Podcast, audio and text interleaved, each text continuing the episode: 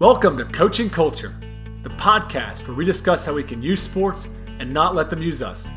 I'm JP Nerbun, the founder of Thrive on Challenge, and the mission for this podcast is to connect leaders in athletics to help us create a transformational culture by building leadership and character. Now let's get started. All right, welcome to episode 32 Applying the Book Mindset by Carol Dweck. So, this is a continuation of something I've been doing in the podcast, which in episode 18, I talked about the book Essentialism. And episodes 20 through 22, I talked about the book Drive by Daniel Pink. And I've been trying to take the principles uh, from my five favorite books of 2017 and apply them uh, to coaching and to building a culture. So, um, you've probably heard about the book Mindset um, by Carol Dweck. Maybe you've read it. Um, if you haven't heard about it, um, go into YouTube, type in uh, Train Ugly Mindset. Um, and Trevor Ragan has a great video. It's about five or six minutes, just kind of breaking it down and talking about growth mindset versus fixed mindset. Um, Dweck's theories on those, her research behind that. And it's very popular research and it's been discussed and talked about extensively. So I don't really want this podcast to be overdoing um, and just bringing up things that we've already heard before. Um, I just kind of want to focus on the five key principles that I took from the book and some kind of unique ways to apply them. The first principle um, that Dweck shares is that essentially your your basic qualities and nearly any skill are things that you can cultivate through your efforts. And we talked a little bit about this on the podcast with Trevor Ragan um, recently. What, ways that we can do this and to kind of help kids to buy into that idea that they can develop almost anything um, and develop any skill and their character is to kind of first read and kind of tell stories of, of, of people's hard work and perseverance. Share stories of yourself coming overcoming difficulties, but also share stories of athletes, uh, people in business, um, just people in life in general that have overcome obstacles. And Dweck's research has shown that sharing those type of stories actually helps to promote that, that growth mindset that we want to see in our players. But the other thing that we can do to apply that principle, the principle that your basic qualities and skills, um, nearly all of them can be developed um, through effort, um, is, is to make sure we're using the proper language. And we need to avoid labels such as gifted or natural or athletic. Use words like skilled. That, that sends a message that um, the skills, especially the skills that are the most meaningful, are developed through effort and hard work. The second important principle from the book uh, is that failure is an action and not an identity. And Trevor and I spoke about this on my most recent podcast, where we both, as, as athletes in high school, really started to see failure as, as, as fatal for us. And um, we had caught up so much of our identity and our achievement and how dangerous that was. And so, as a coach, how do we help players to see that failure is just an action, not an identity? And that really starts with our behavior and how our response to mistakes. When they make mistakes, um, when they fail uh, in a game, when we lose, how do we respond? How do we respond to losing and mistakes? How do we even respond to failure to give a great effort? Some days kids will come in and they won't give a great effort. And I often hear coaches, and I've said it before myself I don't care if you make mistakes, just as long as you're trying hard. Well, effort, uh, work ethic, that's an area that can grow as well. Um, and so we need to take that into consideration. And just because a kid comes in and doesn't work hard uh, one day doesn't mean he's not a hard worker. People that are have great work ethics some days don't work hard. We all have our bad days. We all make mistakes. We all let up. A player failing to work hard is not a justification for losing our cool or berating them ever. Now, I'm not suggesting that we ignore a lack of effort but I'm suggest what I'm suggesting is that we take in consideration that this skill, this quality of, of great work ethic, can be developed just like any other quality.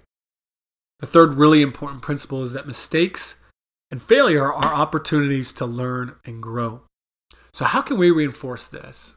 Well, I think one really um, cool thing we can learn from the, mil- the military, the U.S. military, is the after action review and I know Navy SEALs do this as well as other branches in the military.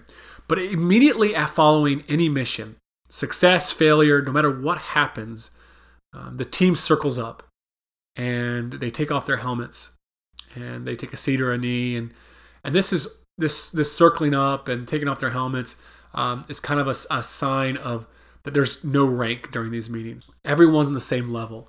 And they answer three questions What happened? Why did it happen? And what do we need to do?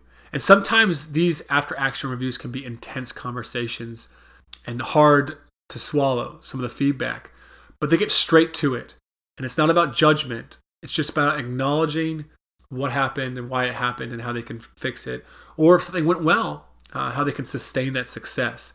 And so I think we can use the after action review within our context as coaches. At, immediately after games, at half times, even during potential timeouts, depending on what our sport is, just gathering the players together and asking those three questions What happened? Why did it happen? And what do we need to do to fix it or to sustain that success? This is incredibly more impactful than gathering the team together, having them sit down, us standing up, looming over them, and telling them everything they did wrong, um, or even they did right, and then telling them what they needed to fix it. When they, this gives them ownership over the process and helps to foster that growth mindset and move forward to what's next. The fourth principle is to value achievement through effort. To value achievement through effort. And we really have to avoid letting the naturalness bias affect our decision making. We know this that just because a player has a lot of ability or a lot of potential, if he doesn't have the work ethic to match up with it, not only is he not going to go as far as the person with a greater work ethic, but he's not going to typically be as enjoyable to coach. And so we need to reinforce this principle and live out this principle in the way that we select our team. We need to be choosing high character over high ability and potential. And I think one way we could do this is during a selection process, um, during a tryout, during a recruitment process, is to use the online growth mindset test um, or the grit test.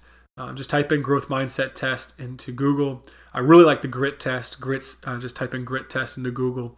It'll pull up there. There are a lot of different character tests out there. So I think we really need to be intentional about assessing not just ability, but also character. And the last principle I took from the book is that we need to praise effort because that promotes a growth mindset. And we need to avoid praising ability or achievement because that promotes a fixed mindset.